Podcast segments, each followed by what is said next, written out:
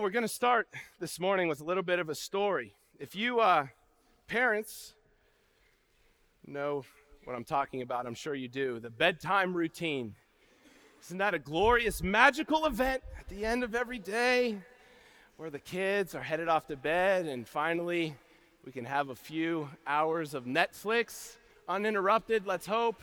And, uh, you know, so the bedtime routine is a magical time of day. Gwen and I, my wife, we have a two year old named Millie, so we have our own bedtime routine for Millie, and it's, it's pretty, pretty standard, I think. You know, we say it's, it's time to go night night, and she says no.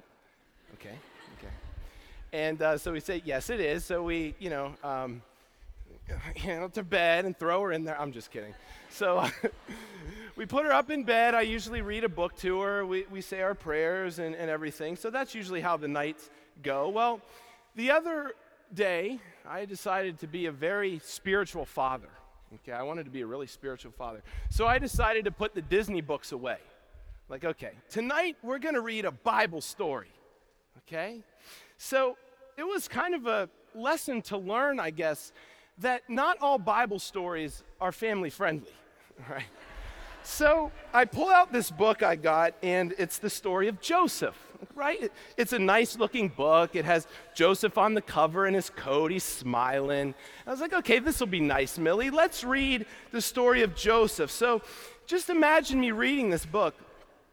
Jacob had 12 sons. Joseph, however, was his favorite. This made the other brothers jealous. Just wait till you have a sibling, Millie. One day, Jacob gave Joseph a special, beautiful robe of many colors. His brother grew, brothers grew even more envious. They came to hate Joseph. One night, Joseph told his brothers a dream he had. His brothers were very angry when they heard this dream. Do you think you'll be a king and rule over us? They asked. One day, Joseph's brothers went to feed their father's flocks in Shechem. Joseph called Jacob, Go and see if your brothers are well. When Joseph went to Shechem, he could not find them. They have traveled further, said a stranger. So Joseph went on in pursuit of his brothers. Here's where the story gets a little hairy. Here comes the dreamer, yelled one of his brothers. Then they plotted against him. Let's kill Joseph and throw his body into one of those pits and say an animal killed him. But Reuben, one of the brothers, said, We should not kill our brother. See, Millie, that's nice. It's not good to kill. Just throw him into the pit. That's better. when Joseph finally reached them, his brothers yanked off his coat and threw him into the pit. Oh, I'm like, oh boy, so I keep going? I said, All right, it, it can't get any worse. Then they sat down to eat. Soon a trading caravan on its way to Egypt came by with camels loaded with spices. Judah, Joseph's brother, said, Let's sell Joseph to the traders. So they lifted Joseph from the pit and sold him for 20 pieces of silver. The traders took Joseph away. Well, he goes, bye bye. Yeah. That's right. bye bye. The brothers returned home with Joseph's coat and gave it back to Jacob, saying, Our brother, your son, has been killed by a wild beast. Jacob wept bitterly. The end. Good night. Oops.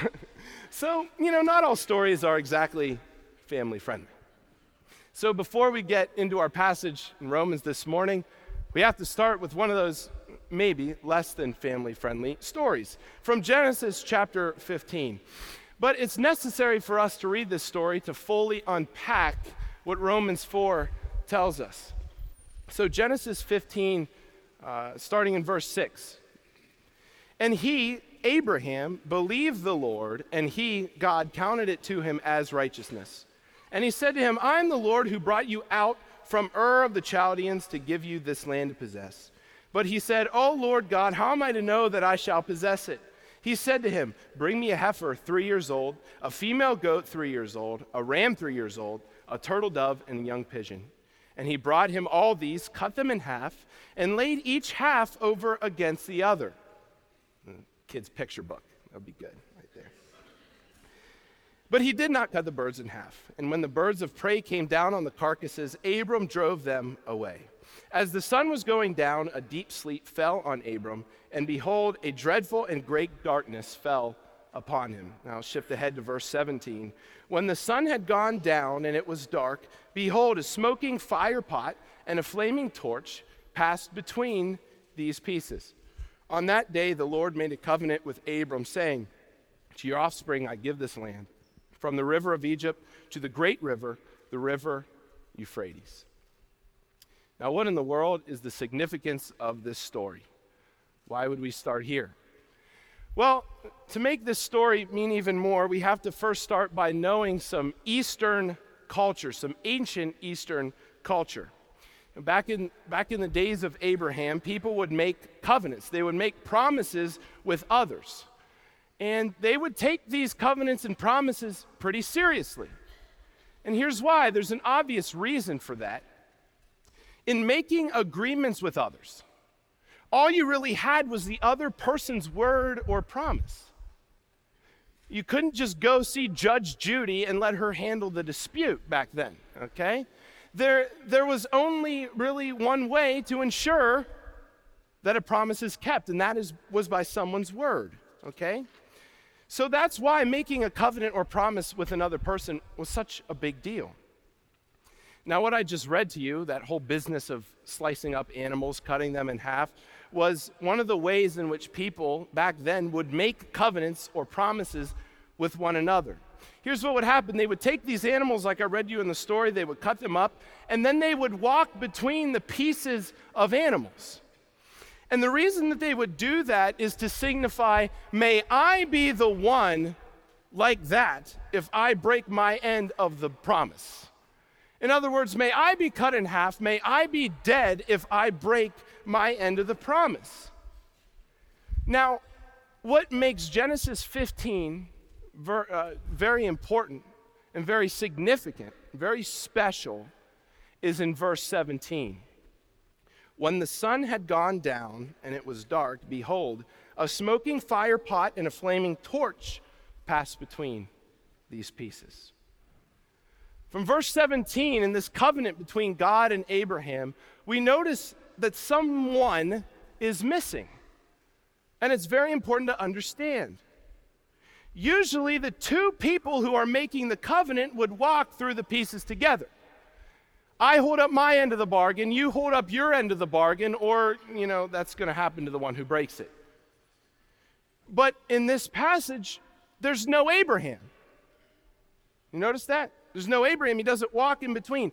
Only God passed through the pieces as the smoking fire pot and the torch. Why? What is the significance of that? Of only God passing through. Listen to this only God passed between the pieces, not Abram. This covenant being as others, as others God makes with men, only on one side. God, in covenanting with men, promises and gives something unto them, but men give nothing to him, but receive from him as was the case between God and Abram. In other words, it's not about what we do to earn the promises of God. It's not about what we do to earn it. It's that He has taken the fulfilling of promises on Himself to fulfill. Because He can swear by no higher authority, God swears by Himself to keep the covenantal terms. We give nothing to him. Nothing. But we receive from him by faith alone because God has walked through the pieces alone. And that's exactly what the first part of Romans chapter 4 is all about. And don't worry, we'll actually see why this promise in Genesis 15 was very significant for us later on as well.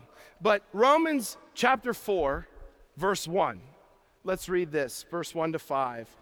What then shall we say was gained by Abraham, our forefather, according to the flesh?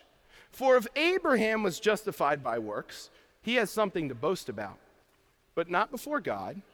For what does the scripture say? Abraham believed God, and it was counted to him as righteousness. Now, to the one who works, his wages are not counted as a gift, but as his due. And to the one who does not work, but believes in him who justifies the ungodly, his faith is counted as righteousness. These verses in Romans chapter 4, they speak to this issue of faith versus works. How are we justified before a holy God? Faith versus works. What is it? What's the answer? Well, the best way I've ever heard it put is through using a math equation. So sorry if you hate math. It's not too bad, I promise. But it shows how faith and works are a part of salvation, a part of justification. Here are the two options. Either we believe that faith plus works equals justification. Notice that's not faith alone. Faith plus works, faith plus something else equals justification. That's one option. The other one is this faith equals justification plus works. In other words, what this is saying is that it is by faith alone that we are justified, and then works are an outflow of our faith. Not a means to obtain justification, but an outflow from our faith. Faith equals salvation, faith equals justification plus works. And here in Romans 4, Paul is using Abraham to prove the point that the correct equation is indeed faith equals justification plus works. It is by faith alone that we are justified. Maybe you noticed the quote from our story earlier in Genesis chapter 15 used here in Romans 4. Romans 4 3, it said, For what does the scripture say? Abraham believed God, and it was counted to him as righteousness. That's straight from Genesis 15 6. And he believed the Lord, and he counted it to him as righteousness. Now, look, it doesn't say that Abraham had faith and then he worked for God and then was justified. It doesn't say Abraham believed God, so he had to meet these requirements first and then he was justified. It doesn't say Abraham believed God and then he went through a self improvement course. He improved his character and then he was justified by God. It says this Abraham believed God. In other words, he trusted God. He put his hope in God's free mercy. He looked away from his sinful, broken, ungodly self to God's mercy and God's grace. And that belief, that belief, that faith was credited to him as righteousness. That's it. Faith alone. It is by faith alone that we are saved. Romans 4 4 to 5. Let me read it again. Now to the one who works, his wages are not counted as a gift, but as his due. And to the one who does not work, but believes in him who justifies the ungodly, here's the good news this morning his faith is counted as righteousness. That's the gospel. Faith equals justification, and then works flow from it. I think for us to understand this in its full entirety is to see the word gift in verse 4. Did you catch that? It's so important to remember that our faith is a gift. It's a gift. Ephesians 2 8 to 9 for by grace you have been saved through faith. This is not your own doing at all. at all. It is the gift of God, not a result of works, so that no one may boast. Hebrews 12, 2, I love this. He said, Look to Jesus, the founder and perfecter of our faith. Jesus is the founder of our faith. It is a gift. Here's the reality there is nothing that we do by which we can just manufacture faith. It is the gift of God. Faith is the gift of God from start to finish. I believe, you know, this is one of those truths that we're kind of inundated with again and again. You might be thinking, yeah, I get that. Faith alone, I get it. I hear it all the time. I get it. But do we? This is such a hard thing to really get. I don't know about you, but I certainly need a reminder, really, every day, that Ephesians chapter 2 says, This is not of your own doing. This is not of your own doing. It is the gift of God, the gift of God, not a result of work, so that no one may boast.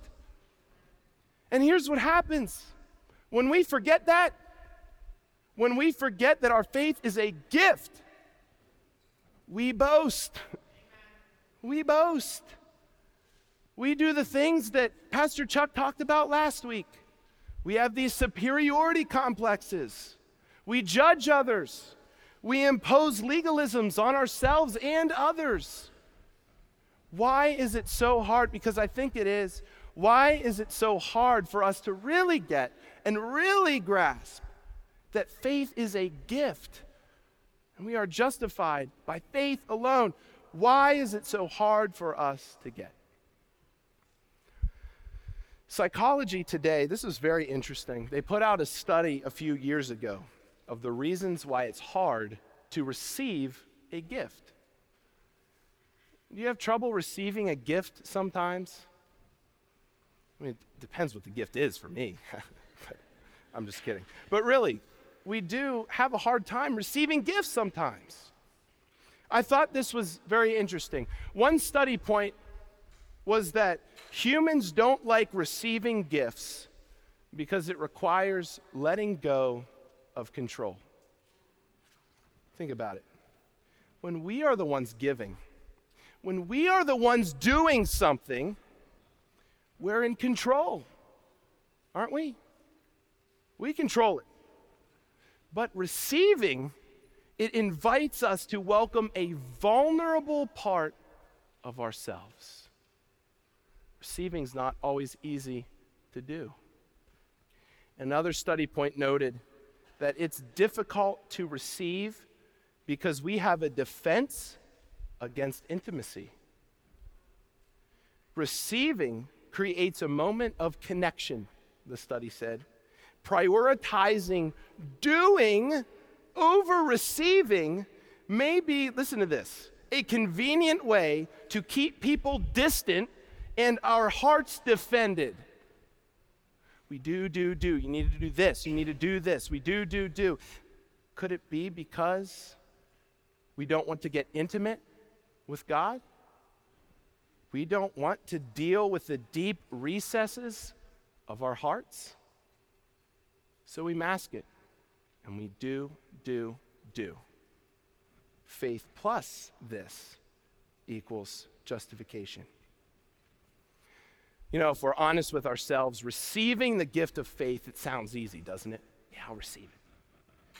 But oftentimes, it's a very, very hard thing to do. It's hard to just receive. And so that's when we revert back into this faith plus other things equals justification. I don't know about you, but I need this reminder of Romans chapter 4 every single day. Every day. That our faith is a gift and we are justified by grace alone through faith alone. So let's continue on in Romans chapter 4. Romans 4 1 to 12, it primarily deals with this issue that we've been discussing that we are justified by faith alone. And it uses Abraham as an example. But then Romans 4, starting in verse 13, it begins to widen the scope beyond just Abraham. And it actually brings us into the story. And then we get the answer to why we must be justified by faith alone. why we must be justified by faith alone. So let's read verse 13, Romans 4:13. For the promise to Abraham and his offspring that he would be heir of the world did not come through the law, but through the righteousness of faith. For if it is the adherents of the law who are to be the heirs, faith is null and the promise is void.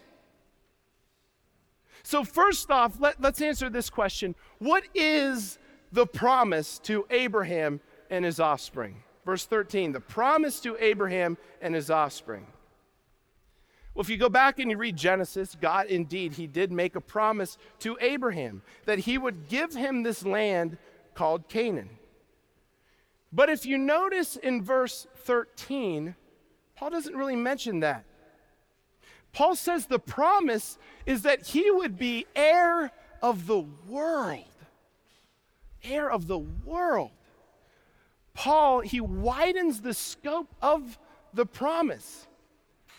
He's saying this promise, that promise that God made to Abraham in Genesis, is actually just part of a larger story. And this larger story has now been revealed through Jesus. And the incredible part of this is that we are a part of this story. We are a part of this promise. Look at this. For the promise to Abraham and his offspring that he would be heir of the world. Who is Abraham's offspring? The answer is revealed in Galatians chapter 3. Look at this. There's neither Jew nor Greek. There is neither slave nor free. There is no male and female, for you are all one in Christ Jesus. And here's the good news if you are Christ's, then you are Abraham's offspring, heirs according to promise. We're in this story in Romans chapter 4. Right there, it shows it. And we are heirs of what? We are heirs of the world. Heirs of the world.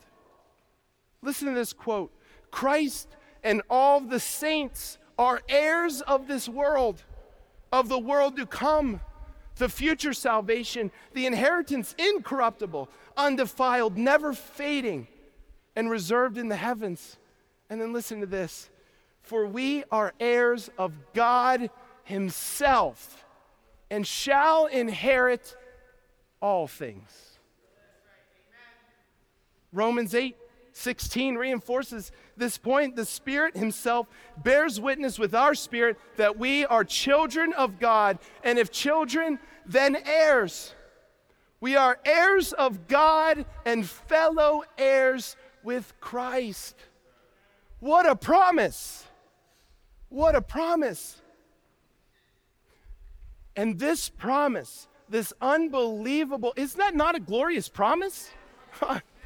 and this promise, this promise, this is when all we talked about at the beginning really matters. This promise did not come through the law, but through the righteousness of faith. For if it is the for if the inheritance of the law who are to be heirs, faith is null, and the promise is void. The promise is received. This promise is received, as we saw in verses 1 to 12, by grace alone, through faith alone. That is how we are made partakers of this promise by grace alone, through faith alone. And then verse 16 really starts to blow us away, if you're not blown away already. Look at this. That is why it depends on faith. He's answering the question why is it by faith alone? That is why it depends on faith, in order that the promise may rest on grace and be guaranteed to all of his offspring. Why are we justified by faith alone? Why does it matter? Because listen, if the promise rested on our works, it would fail. it would fail. We are justified by faith alone, so that this promise may rest on grace, on God's actions, not on ours. Then and only then could the promise be guaranteed to come to Abraham's offspring, to come to those in Christ Jesus. And this grand story, called the covenant of grace, throughout all of Scripture, shows us that this promise is indeed guaranteed. And it is guaranteed because it rests on grace alone. And through all the pages of Scripture, we see that even through the failures, the trials, the highs, the lows of the people of God throughout all of the ages, one statement continually rings true that this promise still stands. This promise still stands because it does not rest on man's actions, but on the grace of God. It rests on Him and His actions. And this unfolding of this grand story, this grand promise of all of Scripture, starts in Genesis 3:15, right after the tragedy of man's sin. It says, I will, I will do it. God will put enmity between you. He's talking to Satan, between you and the woman, and between your offspring and hers. He will crush your head, and you will strike his heel. This is the story of Jesus all the way in Genesis chapter 3. It's the start of the unfolding of the promise. And all of Scripture points us to this fact the covenant of grace, the promise God made, is guaranteed. It's guaranteed. And this promise through all of the ages still stands. Later in Genesis, God destroys the earth through a flood, but he saves the human race through a man named Noah because the promise still stands. As the flood subsides, God places a rainbow in the sky, and He says, This is the sign of the covenant that I have established between me and all flesh that is on the earth, because the promise still stands. God made a covenant with Abraham. He walks through the pieces of animals alone, He swears on Himself because the promise still stands. God bears a son, Isaac, to Sarah, even in her barrenness and old age, because the promise still stands. In the tumultuous life of Joseph, when others intended to harm him, God intended it for good to accomplish what was done, the saving of many lives, because the promise still stands. God raises up a man named Moses to lead his people out of bondage and slavery in Egypt because the promise still stands. He parts the Red Sea. He makes a way for his people from sure destruction because the promise still stands. He makes the walls of Jericho fall down. He makes the sun stand still in the sky because the promise still stands. A small shepherd boy defeats a giant with just a sling and a stone, saving God's people from their enemies because the promise still stands. God establishes an eternal dynasty under the small shepherd boy, under King David, whose descendant would rule for all of eternity because the promise still stands. And even though God's people stray away, under Ezra and Nehemiah, the exiles of captivity return, the temple is rebuilt, and the law is read again because the promise still stands. Esther is chosen queen for such a time as this to save the Jews from certain elimination because the promise still stands.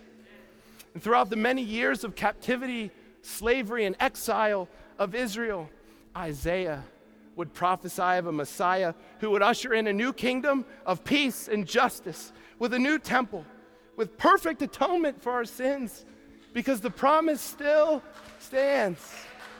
Jeremiah tells us that God has a plan for our welfare, not for evil, to give us a future and a hope, because the promise still stands. Ezekiel shows us that the dry bones will be raised to life because the promise still stands.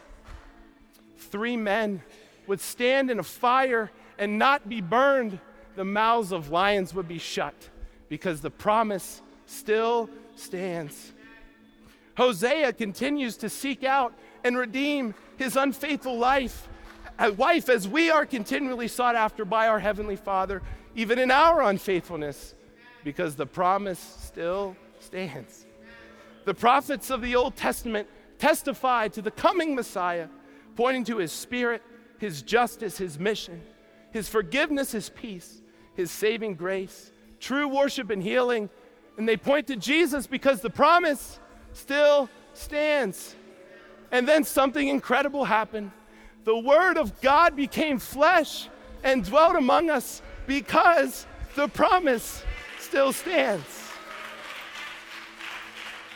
And through the Word of God, the Son of God, Jesus, the blind receive their sight, the lame walk, lepers are cleansed, the deaf hear, the dead are raised, the poor have good news preached to them because the promise still stands.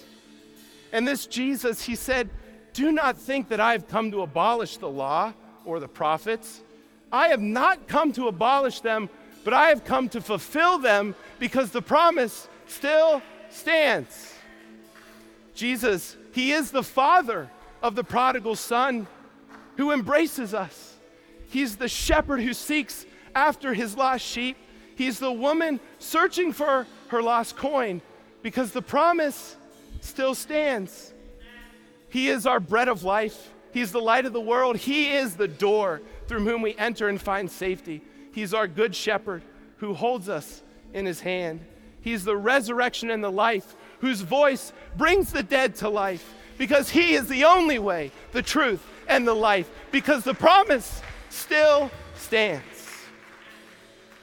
And then he carried up his own cross, the hill of Calvary, because the promise still stands.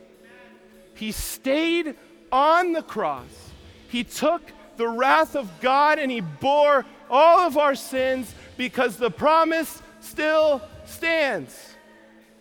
And he breathed his last and he declared, It is finished because the promise still stands. And then he raised again from the dead. He conquered our sin and death forevermore because the promise still stands. And he ascended into heaven, but he left a piece of heaven with us. The Holy Spirit who works in the hearts of all believers to sanctify us, to comfort us, to counsel us, and to guide us to the last day because the promise still stands. And then Jesus, the Alpha, the Omega, the beginning and the end, he will come again to make all things new, and there will be no more tears, no more pain or disease, and we will dwell with him forever because the promise still stands. And we will rise to reign with him as heirs according to promise because the promise still stands. Reach Church, the promise still stands because Scripture alone shows us that we are justified by grace alone, through faith alone, in Christ alone, to the glory of God alone. Amen. Come on.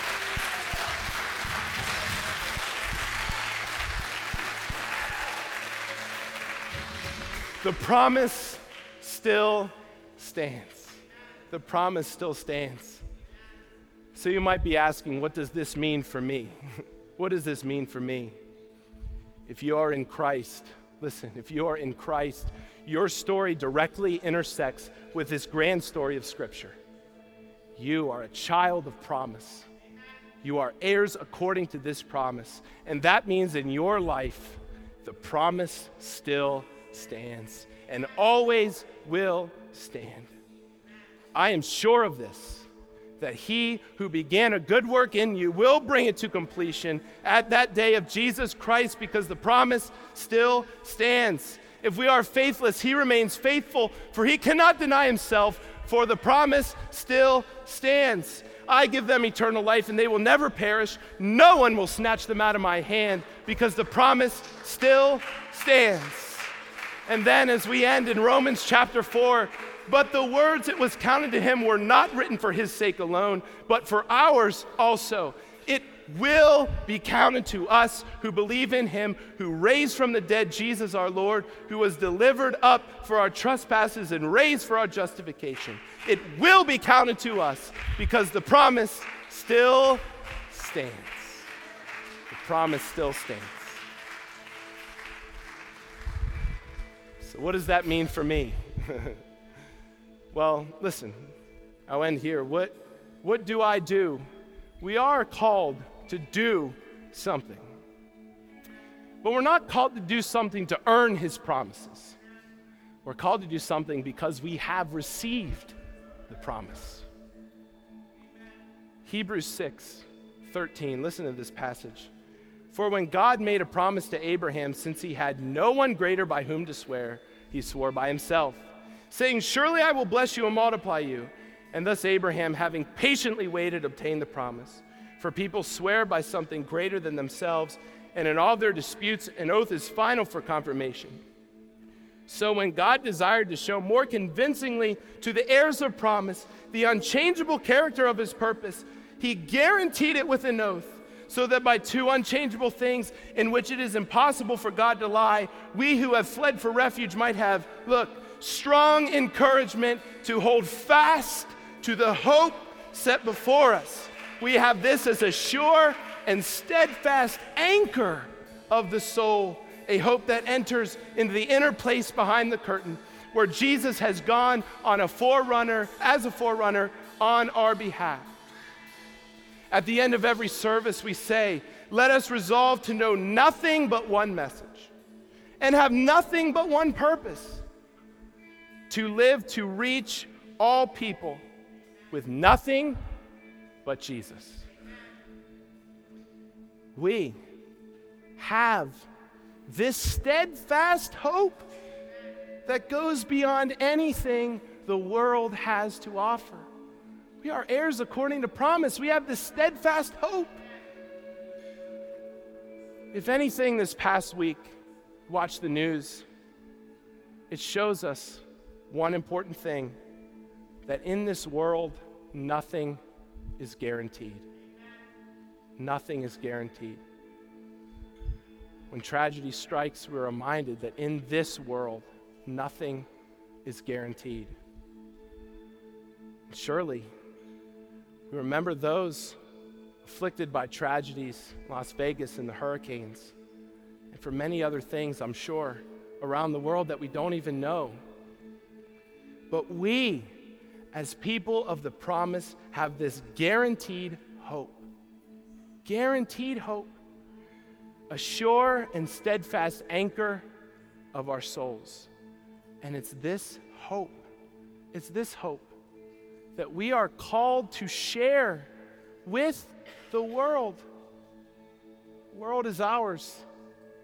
We must share this hope that we've been given with an unsure world we have a certain and sure hope that goes beyond it. And we are called to share it. Father, we thank you so much for all that you've done for us by saving us by grace alone, through faith alone. That in Christ alone our hope is found. And this is all to your glory alone. May we not boast May we never think that what we do can earn your promise, but may we receive it as a gift through faith alone. And may we share this certain and guaranteed hope that we've been given with the world. It's in your name we pray. Amen. Amen. We're going to share this song with you. You can just relax, take it in, stand if you want. It talks about the promise, it still stands. No matter what may come our way, the promise still stands.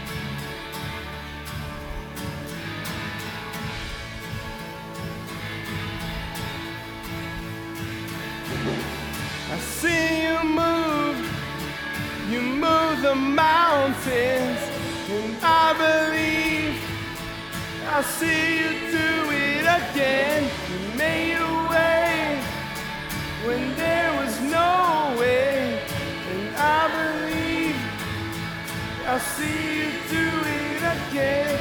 See you move, you move the mountains, and I believe. I'll see you do it again. When there was no way, and I believe I'll see you do it again. You move the mountain, and I believe I'll see you do it again. You made a way when there was no way, and I believe I'll see you do it again. Great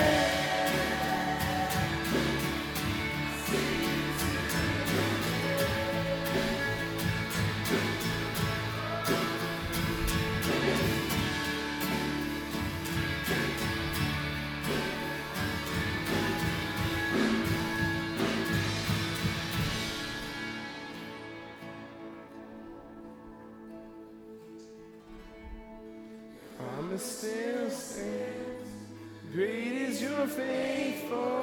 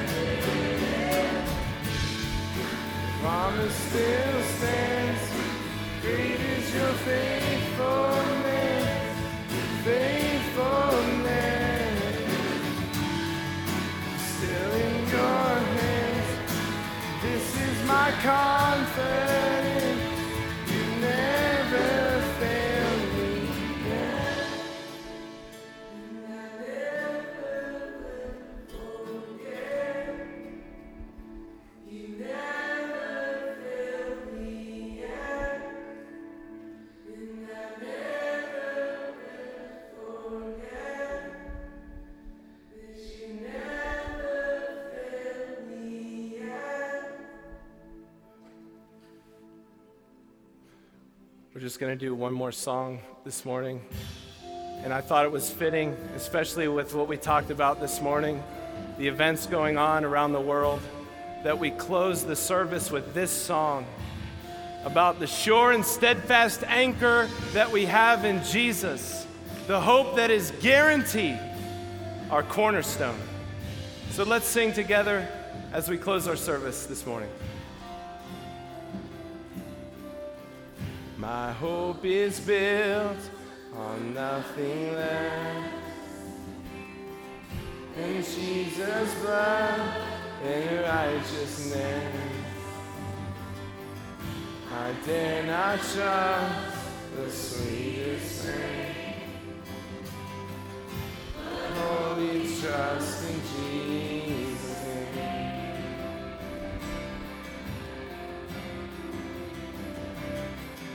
My hope is built on nothing less than Jesus' blood and righteousness.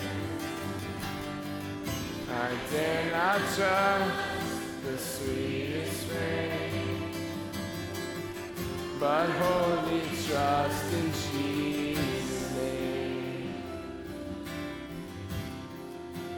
Christ alone, cornerstone,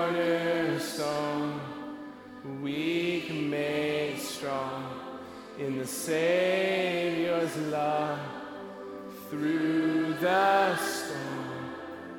He is Lord, Lord of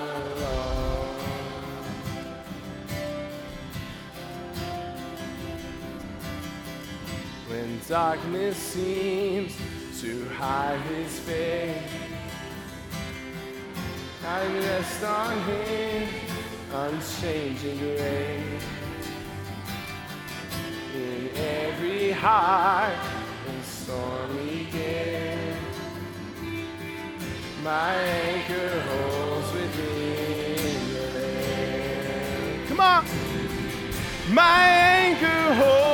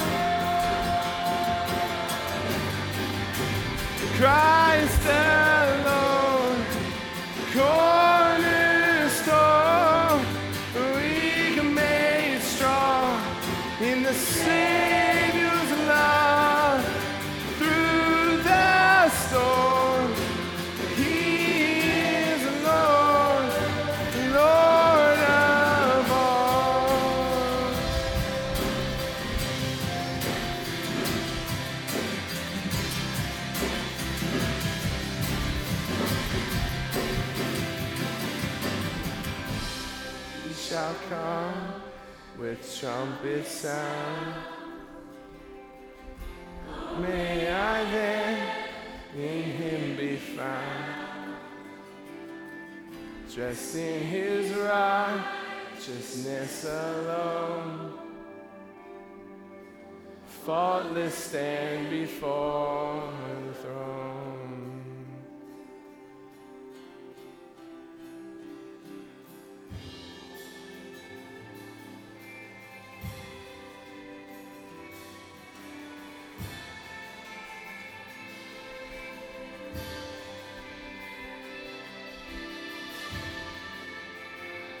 Let's sing it one more time. There's something special about when we, as the people of God, sing words together, when we declare it together, when we believe it together. We are the church, heirs of the promise, the hope of the world. May we never forget that. So let's sing that our hope is found in Christ alone, for he is indeed the cornerstone. Let's sing it one more time.